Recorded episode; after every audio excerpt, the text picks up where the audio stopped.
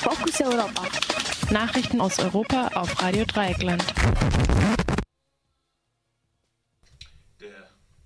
Der Energiekonzern RWE will mindestens 2000 weitere Arbeitsplätze in Europa abbauen. Das wurde aus Gewerkschaftskreisen bekannt. Der führende Funktionär der Gewerkschaft Verdi will sogar von bis zu 5000 äh, Stellen gesprochen haben, die gestrig, äh, die gestrichen werden sollen. Um Geld einzusparen, äh, wolle RWE Jobs aus Lohn- und Finanzbuchhaltung und den Rechnungswesen ins Ausland verlagern. Und ähm, über die Pläne hatte das Unternehmen den Konzernbetriebsrat in der vergangenen Woche informiert. Bereits im vergangenen Jahr wurde bekannt, dass RWE mehr als jede zehnte Stelle streichen werde. RWE begründet die anstehende Entlassung mit dem wirtschaftlichen Druck, der durch die Atomausstieg und schwächelnde Gasgeschäfte erzeugt worden sei. Und äh, äh, außerdem sei die Gewinnspanne bei der Stromerzeugung gesunken. Fokus Europa. Nachrichten aus Europa auf Radio Dreieckland. Freispruch für Freiraum. Aktivisten in Bilbao, die beiden Aktivisten Flo und Ravi, die während der brutalen Räumung des Stadtteilzentrums Cucuza im spanischen Bilbao festgenommen worden waren, sind vom Vorwurf der Brandstiftung in Müllcontainern freigesprochen worden, RDL berichtete. Dies wird auf der Internetplattform links unten in die Media auch jetzt äh, bekannt gegeben. Die Staatsanwaltschaft hatte dreieinhalb Jahre Knast gefordert nach Festnahme während der Räumung im September 2011 saßen die aus Hamburg angereisten Aktivistinnen neun Tage in Untersuchungshaft. Im September wurde der Prozess gegen weitere Personen, welche im Zusammenhang mit der Räumung verhaftet worden, äh, in Bilbao weitergehen. Angeklagt sind etwa 90 weitere Menschen. Ihnen drohen ebenfalls teilweise Haftstrafen von mehreren Jahren. Das Stadtteilzentrum Kukurza war im September 2011 trotz tiefer Verwurzelung in der Nachbarschaft und zahlreichen Großdemonstrationen von der Polizei geräumt worden. Diese setzte bei der Räumung unter anderem Gummigeschosse ein und verletzte zahlreiche Menschen schwer. Grüne Fraktion im Europäischen Parlament fordert Aussetzung des SWIFT-Abkommens und droht mit Klage vor dem Europäischen Gerichtshof.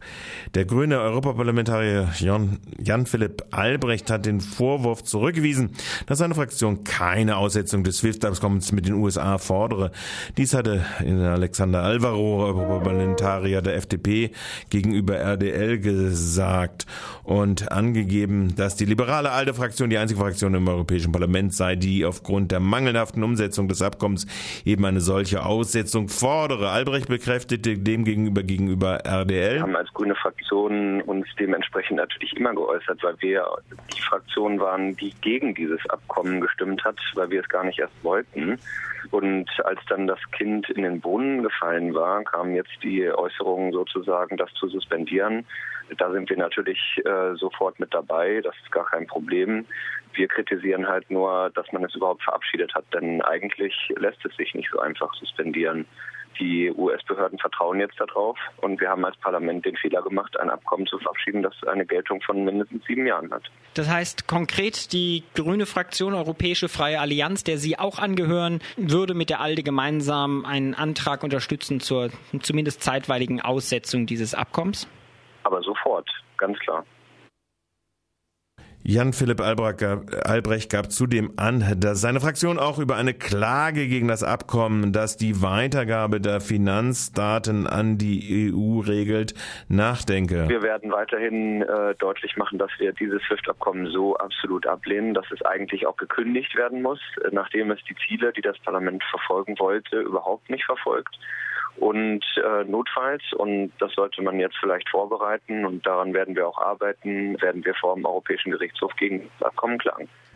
Das SWIFT-Abkommen sorgt seit dem Inkrafttreten 2010 regelmäßig für Diskussionen. Ende Juni 2012 wurde im Innenausschuss des Europäischen Parlaments die öffentliche Erklärung der gemeinsamen Kontrollinstanz von Europol zur Umsetzung des SWIFT-Abkommens mit den USA debattiert. Während der Bericht zur Umsetzung des Abkommens als geheim eingestuft wurde, so hat es bereits die öffentliche Erklärung in sich.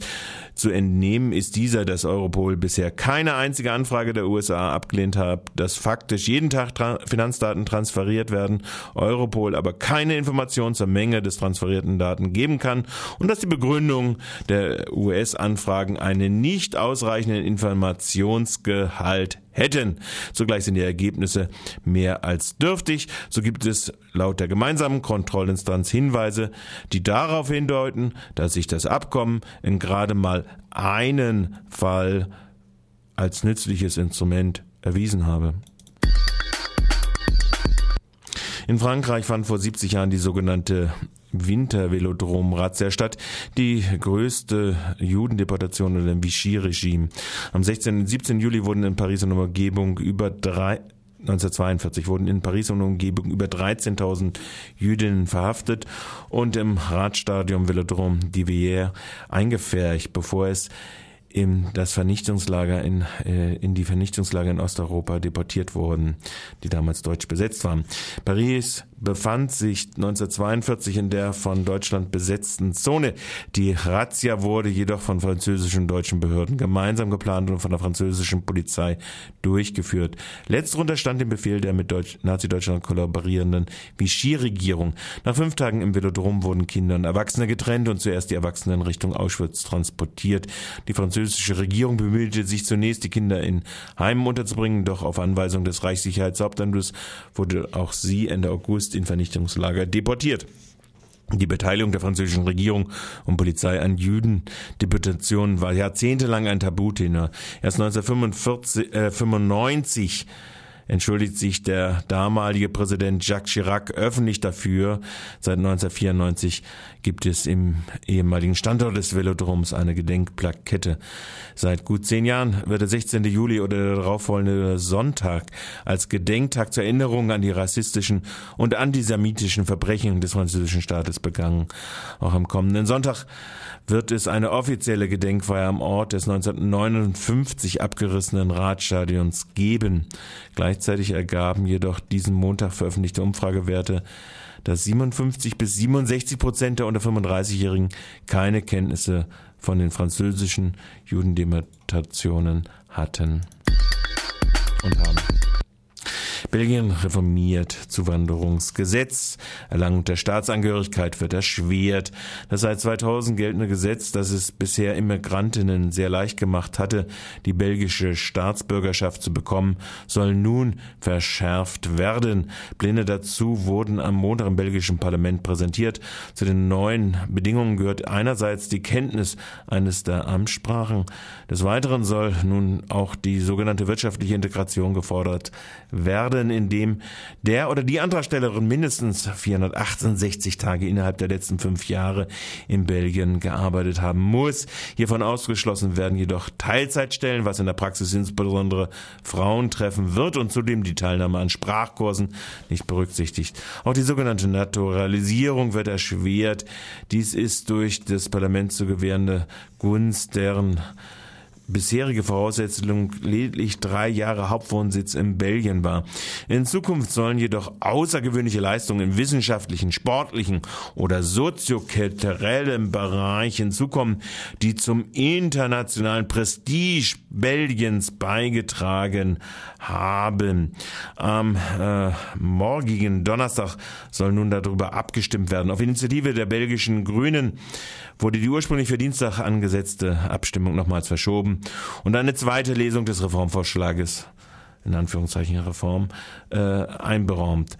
Die Grünen kritisieren sowohl die handstrachartige Art und Weise, mit der die Reform noch kurz vor der Sommerpause durchs Parlament gebreitscht werden soll, als auch deren Inhalt. Die Parlamentsmehrheit der Koalition aus Sozial- und Christdemokraten und Liberalen setzt jedoch, steht jedoch hinter dem Gesetzesvorhaben. Fokus Europa. Nachrichten aus Europa auf Radio Dreieckland.